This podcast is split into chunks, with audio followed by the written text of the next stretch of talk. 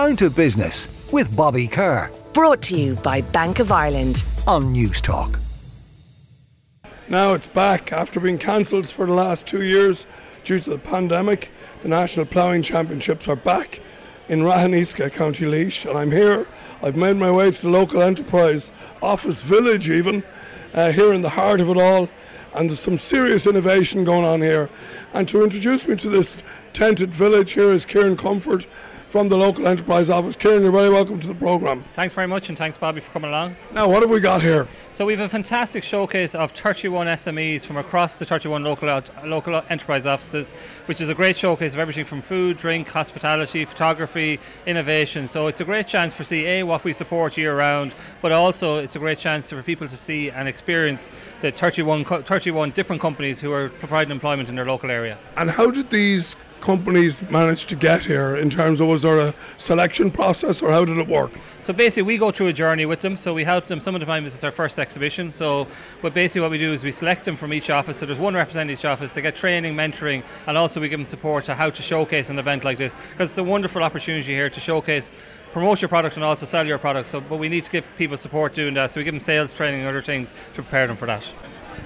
Now, the first company I'm meeting are Acoustic Interiors.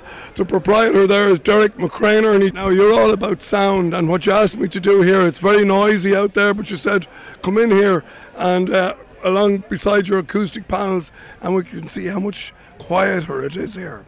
Come over here. It is, yes, much quieter in here, which is a great demonstration. Usually, when I talk to people about acoustics, they're like, "Oh, do you make guitars or do whatever?"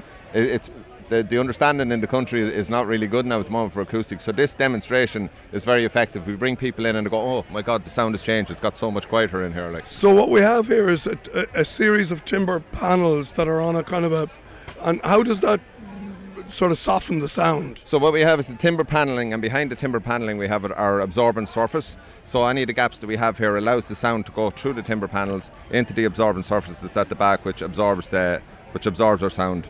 The absorptive surface that we use at the back is actually made from recycled plastic bottles, so it's a good environmentally friendly kind of package. Um, and plus, it's a decorative finish for people's homes. Our homes have got uh, 10 decibels noisier, so uh, twice as loud really in the last 20 years. Well, it looks great. So that means I could have this on my wall, crank up the music, and there'd be no problem with the neighbours. Well, there'll always be a problem with the neighbours, depending on what you're listening to, so it is, I tell you that. Another very innovative company here is called My Gug. I'm delighted to be joined by Fiona Keller and Kieran Coffey from My Gug. So, what is a Gug, Kieran? A Gug is a, a micro scale anaerobic digester. Okay. It's like a fancy composter. Okay, so maybe in layman's language, there, if I'm in my kitchen, I've a, an incinerator or a something that, that chops up the waste food. It then goes down a pipe into your machine, is that right? Yeah, and then gas comes out the other side, something like that. It's something like that, but our machine is actually all of it goes outside, so okay. the whole thing goes out in your garden, and the incinerator is in the unit outside. Um, and you, you macerate your food waste and you turn it into a bit like a smoothie and that smoothie of food waste then gets pumped into our egg shaped digester and it, inside the digester it gets broken down then into a liquid fertilizer and biogas.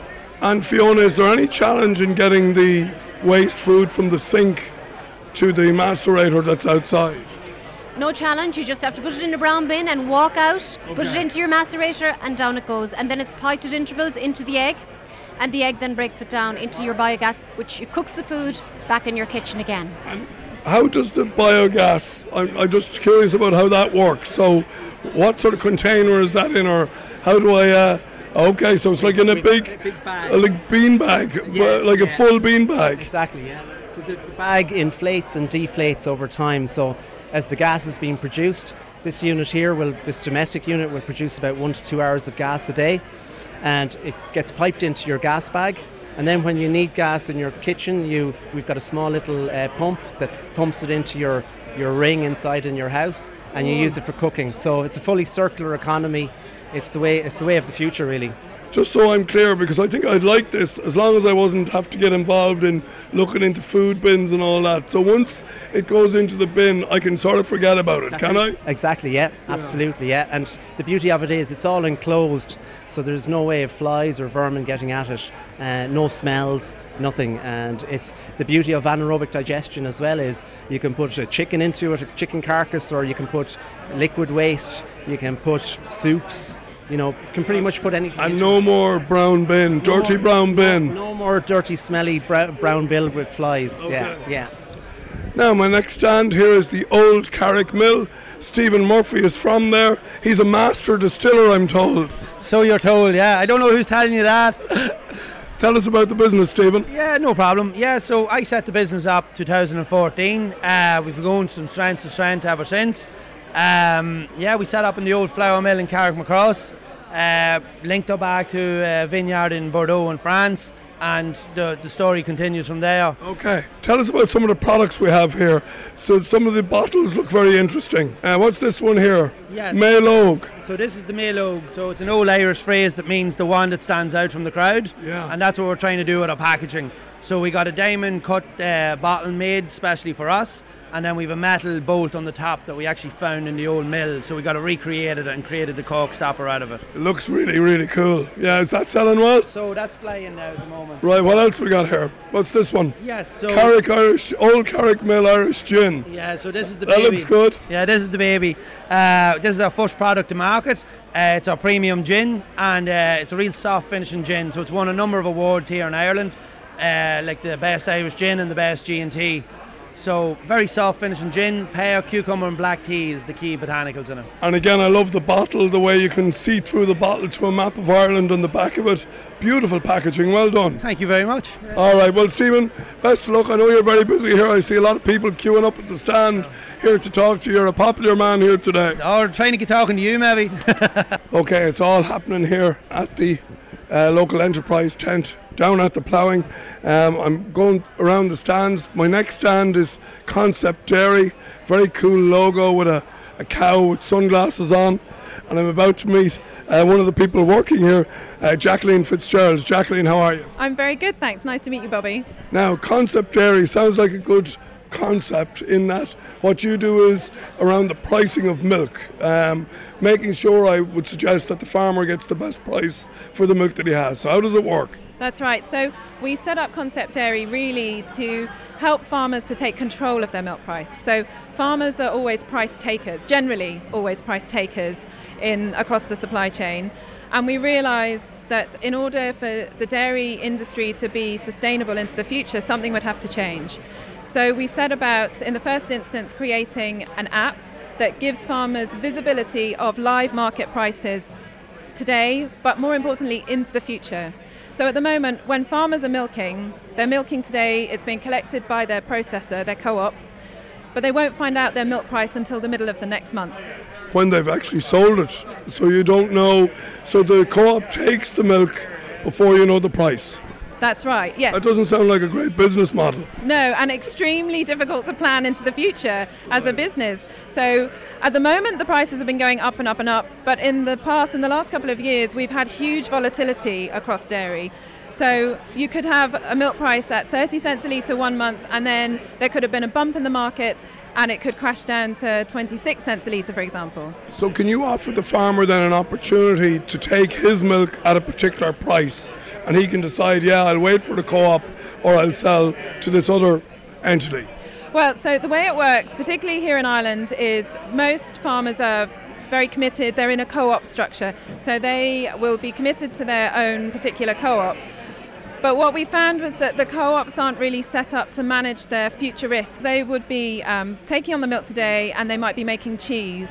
Cheese might take nine months to mature, so that cheese goes on the shelf and then it's not sold, say, for nine months. And it's at that point when they sell it in nine months' time, the price could have gone up or it could have gone down.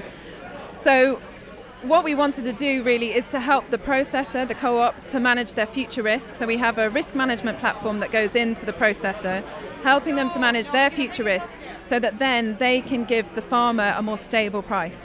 Sounds like a good idea. Hedging for cattle, here you go. Uh, Jacqueline Fitzgerald, thanks for joining us. Thank you very much. Now, finally, I'm here at GAAworks.ie and I'm delighted to be joined by Kevin Meehan. Kevin, what's this all about? So GAAworks.ie is a new online platform, uh, and the whole basis of it is it's a, an online recruitment platform that helps young GAA people fulfil employment ambitions locally. So okay. it, it allows the, the businesses in local communities, small and large, to advertise their employment opportunities through the local GAA community in the hope that local GAA players will strengthen their local communities by fulfilling employment in, in their local community. Sounds like a great idea because we know the you know the clubs, the GAA clubs, they they really are the pillars of the community. So if I'm playing hurling or football and I'm there's a possibility of me getting a job through my local GAA.